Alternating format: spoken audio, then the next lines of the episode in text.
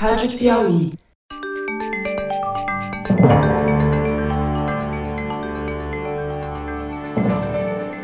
Opa!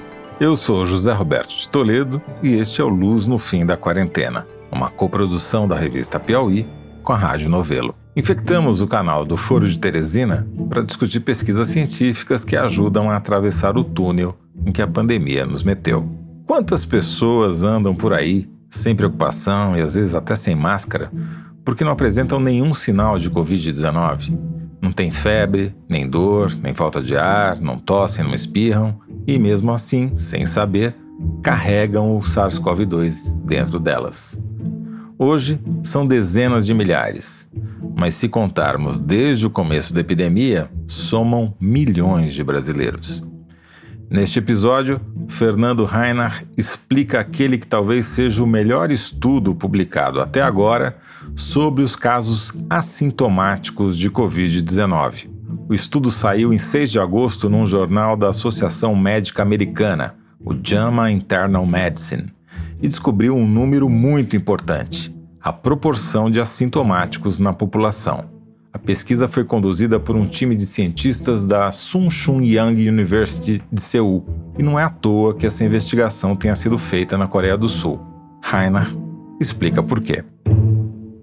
Fernando Rainer, hoje nós vamos discutir um estudo publicado por cientistas da Coreia do Sul que saiu no jornal da Associação Americana de Medicina, na edição de 6 de agosto, e é um estudo que é muito curioso e interessante, porque ele trata do comportamento do vírus no organismo das pessoas sintomáticas e também das assintomáticas, que é uma coisa muito rara, porque os assintomáticos dificilmente são testados. É, na verdade, o objetivo deles era comparar sintomáticos com assintomáticos. Né? Isso aí pôde ser feito porque na Coreia do Sul eles têm duas coisas interessantes. Primeiro, eles testam randomicamente a população. Ao contrário do Brasil, que se só testa quem tem sintomas, lá eles saem na rua e saem testando com PCR todo mundo. Segunda coisa é que eles têm uns centros de isolamento onde todo mundo que dá PCR positivo é recolhido lá. Aí eles vão testando por PCR essas pessoas que estão nesse centro de isolamento. Cada dois, três dias testa todo mundo, vai testando, vai testando, até o cara dar PCR negativo. Quando ele dá PCR negativo, ele é liberado. PCR negativo significa que ele não tem mais o vírus identificável no seu organismo, não é isso? É, que ele não tem mais o RNA do vírus identificável, porque o PCR, é importante lembrar, ele pega o RNA do vírus, você não sabe se o vírus está vivo ou morto. Isso é importante quando a gente chegar no fim do estudo. Outra coisa que eles fazem, eles têm um segundo método de PCR que consegue medir a quantidade de vírus que a pessoa tem na garganta e tem no, na boca também. Então, o que, que eles fizeram? Eles pegaram uma leva desses pacientes, que foram 303 pacientes que deram PCR positivos foram recolhidos lá nesse centro de isolamento. Desses, 64% deles, que é 193, estavam sintomáticos no dia que chegaram. Eles foram testados na rua, mas eram sintomáticos, foram recolhidos lá. E 110 deles, que é 36%, estavam assintomáticos. Ou seja, foram pegos só porque estavam na rua, foram testados e não tinham sintoma nenhum. Daí o PCR deu positivo e foram recolhidos lá. Então isso já mostra que, mais ou menos, se você testar o acaso na rua, você vai ter um terço de assintomáticos, dois terços de sintomáticos. Bom, desses 110 assintomáticos que foram recolhidos lá, 21 deles desenvolveram sintomas. Então, na verdade, eles não, não são assintomáticos, eles são pré-sintomáticos. Eles estavam no começo da infecção e desenvolveram sintomas. E 89 eram verdadeiros assintomáticos. Eles ficaram lá e nunca desenvolveram nenhum sintoma. Quer dizer, 29% de uma amostra aleatória da população adulta sul-coreana, no meio da pandemia, era assintomática, cientificamente comprovado. Exatamente. E aí eles puderam comparar o desenvolvimento desde o dia que fizeram o PCR até o dia que essas pessoas foram liberadas. Então o que acontecia? Cada um dia sim, dia não, ia lá ver as pessoas, testava, fazia PCR, não sei o quê, e à medida que as pessoas iam se tornando negativas no PCR, elas eram liberadas. Quer dizer, enquanto né? não desse PCR negativo, o cara ficava preso lá no centro de detenção provisória para sintomáticos e assintomáticos de coronavírus. É, que é mais ou menos o que a gente tem visto com os políticos, né? Você pega o Bolsonaro, todos esses ministros que se infectaram, fala, ah, deu positivo. Dois dias depois, ah, continua positivo. Estou aqui falando com as emas. Ah, mas não sei quantos dias positivos. Daí eles falam um dia. Olha, deu negativo, vou voltar a trabalhar. É o procedimento padrão num país rico que infelizmente aqui não, dá para fazer, né? Aqui manda o cara ficar 14 dias em casa e está liberado. Bom, o que eles viram é que eles só conseguiam começar a liberar pessoas, ou seja, os primeiros casos que ficavam PCR negativo era no dia 10, depois da entrada do sujeito. Então, os primeiros 10 dias ninguém virava PCR negativo. Aí, a partir dos 10, as pessoas começavam a ficar PCR negativo. Ia subindo, ia subindo, é uma curva, ela vai subindo, e você só libera todo mundo mesmo, 100% são liberados aos 28 dias. Quatro semanas ou um mês depois que você testou positivo é que se vira mesmo negativo. É, dá para estimar aqui pelo gráfico deles, né, Fernando, que a metade só foi liberada mais ou menos depois do 17º dia. É mais ou menos isso, é. 17º dia liberou metade e tal. Agora, o interessante é que essa curva de liberação, tá certo? Essa curva de quando as pessoas vão sendo liberadas, e aí você tem certeza que elas não têm mais o vírus, que começa aos 10 dias e acaba aos 28 dias, é idêntica ou muito, muito parecida. Tem um pequeno deslocamento, mas é praticamente igual entre os assintomáticos e os sintomáticos. Os assintomáticos, eles não se curam antes, eles não perdem o vírus antes. Na verdade, até um pouquinho depois, né? Assim, a curva é muito parecida, muito paralela, mas a, a curva dos assintomáticos é até um pouquinho mais um pouquinho, alto. Aqui, é, né? porque a, a, nossa imaginação é o seguinte: ah, o cara é assintomático, é rápido, ele rapidamente para de ter o vírus, tudo desaparece rápido, ele é menos contagiante, ele, ele causa menos espalhamento da doença. Isso não é verdade. Por esse estudo, os dois levam o mesmo tempo para se livrar do vírus. E a quantidade de vírus? Então, e aí eles mediram também a quantidade de vírus nessas duas populações ao longo do tempo. E viram que a quantidade de vírus também é igual. Então, para todos os efeitos, se você é um sintomático ou você é um assintomático, por essas duas medidas, que é o tempo que leva para você perder totalmente o vírus e a quantidade de vírus que você tem, esses dois grupos são iguais.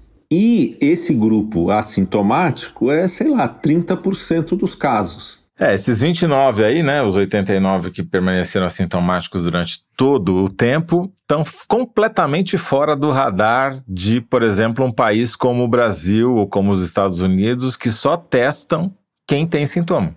É, no Brasil agora está começando a ter assim minúsculos programas de você vai numa fila lá, pega uma senha, passa não sei quantas horas e testa, tanto faz, você pode ir lá a hora que você quiser. Mas para você realmente pegar todos os assintomáticos, você precisa ter testagem por PCR muito rápida, com resultados imediatos e pôr todo mundo em isolamento, né? Como eles estavam fazendo lá na Coreia do Sul. E esse, na verdade, esse resultado mostra por que é tão difícil conter a pandemia. Porque você tem por volta de 30% das pessoas que pegam o vírus, começa a soltar o vírus pela boca, pelo nariz, quando espirra, ou só quando ele está falando, porque não tem sintoma nenhum, e passa o mesmo tempo espalhando o vírus que um cara sintomático. Então, você conseguir identificar essas pessoas, isolar elas, é um desafio enorme, mesmo nos países mais organizados. Fiz uma conta rápida aqui enquanto a gente conversava, quer dizer, se o Brasil diz que tem 3 milhões 112 mil casos confirmados nesta quarta-feira que a gente grava, na verdade, ele tem 4 milhões, porque tem 29% de assintomáticos que não foram testados. No mínimo, no mínimo se essa amostra fosse testada aleatoriamente. Ia dar, pra, ia dar os 40. Exatamente. Hoje, como a gente testa muito pouco, a gente pega talvez sei lá, não vamos ser tão pessimista dizer que é 10 vezes mais, mas provavelmente tem 8 vezes mais casos, alguma coisa desse tipo. E você ainda tem esses 30% que são passam totalmente fora do radar, que estão transmitindo. Então, as cadeias de assintomático passando para o assintomático, tal, ela só se torna visível na hora que um desses elos da cadeia é um sintomático. A contenção dessa doença é muito difícil, né? Então, você pega, por exemplo, na cidade de Araxá, que você está tentando conter com um número grande de PCRs, etc. Fazendo contact tracing, né? Fazendo, Fazendo contact de contato. tracing e tudo. E lá eles estão testando as pessoas que têm sintoma. Está andando bem, tá, tá contendo direitinho. Mas você já sabe que lá a gente não está pegando os assintomáticos. E isso explica porque você não consegue erradicar a doença também, né? Você, mesmo que você faça o contact trace, né, o rastreamento de contatos com todo mundo que apresenta sintomas, você vai ter 29% que você não vai pegar nunca porque o cara não tem sintoma nunca. É, assumindo que a genética das pessoas de Araxá sejam igual às genéticas das pessoas da Coreia do Sul, que não são, mas acho que a extrapolação é válida, né? Então eu acho esse trabalho muito, muito importante, porque primeiro ele mostra como que o pessoal está fazendo na Coreia. Aí ele mostra que nesses centros de isolamento você pode fazer esses estudos e você descobre esse tipo de coisa, que os assintomáticos são basicamente iguais aos sintomáticos. E assim, sem querer ser poliana, mas para aqueles que deram PCR positivo, você não precisa ficar preocupado. Então, se você deu PCR positivo, e depois de 14 dias fez o exame e deu PCR positivo de novo, porque teoricamente até 28 dias é esperado que dê positivo, né? Tá, tá previsto, já temos aqui né, um precedente, né? Demora mesmo. É, tem uma discussão que o PCR continua positivo mesmo depois que o vírus está morto. Porque todos os vírus mortos ainda têm descamamento das células da garganta, etc., com vírus mortos. Então, se acredita que talvez nessa última semana, ou nas últimas duas semanas desse mês, a pessoa ainda dá PCR positivo, mas não tem mais vírus vivo. Que é aquele período que ela começa a ficar soropositiva, ou seja, já tem anticorpos, mas ainda dá PCR positivo também, né? Exatamente, é isso aí. E agora vamos ver como é que a situação do Brasil evolui, considerando que tem mais 29% que a gente não está nem aí para medir, né? É, o que esse trabalho mostra, para mim pelo menos, é que a chance dos países subdesenvolvidos, países muito desorganizados, controlarem o vírus por qualquer medida é muito baixa, entendeu? Você precisa de um nível de organização e de testagem que está longe, né? Você vê agora, por exemplo, esse pessoal do Todos pela Saúde, eles financiaram esses grandes laboratórios, né? acho que tem dois laboratórios, eu vi que foram inaugurados no Brasil, que tem capacidade de testar 50 mil pessoas por dia. Quer dizer, o laboratório você compra os equipamentos, monta, põe ele para funcionar. E a logística de pegar as pessoas, coletar, mandar para o laboratório, testar, ter o resultado, isolar, é um problema muito mais difícil do que construir o laboratório propriamente dito, entendeu? Essa desculpa de que você não tem teste, logo vai passar no Brasil. E aí o problema sério mesmo é a logística toda em volta. Isso é muito mais complicado do que ter o teste. É de se esperar que você tenha repix mesmo em países ricos, né? Porque os relatos que chegam da Europa é de que tá todo mundo na rua e boa parte das pessoas sem máscara, né? Então, Lá o repique vai ser muito mais forte do que aqui, porque o número de infectados no início foi bem menor. Aqui, como o número de infectados foi muito grande, o repique vai ser menor. Né? Tem lugares interessantes. Nova York vai ser um experimento muito interessante, porque eles tiveram um número de mortes muito alto. O que será que aconteceu? Será que eles vão ter um repique grande ou não vão ter, ou nem vão ter repique, né? Então, você comparar, por exemplo, Nova York com Madrid ou Nova York com Paris, porque não é justo você comparar São Paulo, sei lá, com Paris, né? São Paulo você teria que comparar com a África do Sul, com capital na Índia, né? Muito bom. Dessa vez a gente não conseguiu dar uma luz no fim do túnel, mas de qualquer jeito a gente conseguiu olhar para trás e ver melhor o túnel por onde a gente já passou, né? É isso aí. Parte da ciência é isso mesmo. Obrigado, Fernando. Um abraço. Um abraço. Tchau. Este foi Fernando Reinach, professor titular de Bioquímica da Universidade de São Paulo e cientista residente do nosso podcast. O link para o estudo citado neste episódio você encontra na página do Luz no Fim da Quarentena no site da Piauí, é revistapiauí.com.br. O Luz no Fim da Quarentena é uma coprodução da revista Piauí com a Rádio Novelo. A coordenação e edição são da Paula Scarpim, da Evelyn Argento e do Vitor Hugo Branda Lise. A identidade sonora é da Mari Romano. Quem finaliza o programa é o João Jabassi. E a coordenação digital é da Kellen Moraes. Yasmin Santos e Emily Almeida fazem a distribuição nos tocadores e nas redes sociais. A identidade visual é da Paula Cardoso e o Motion Graphics é da Renata Buono. Eu sou José Roberto de Toledo. Até o próximo episódio. Tchau.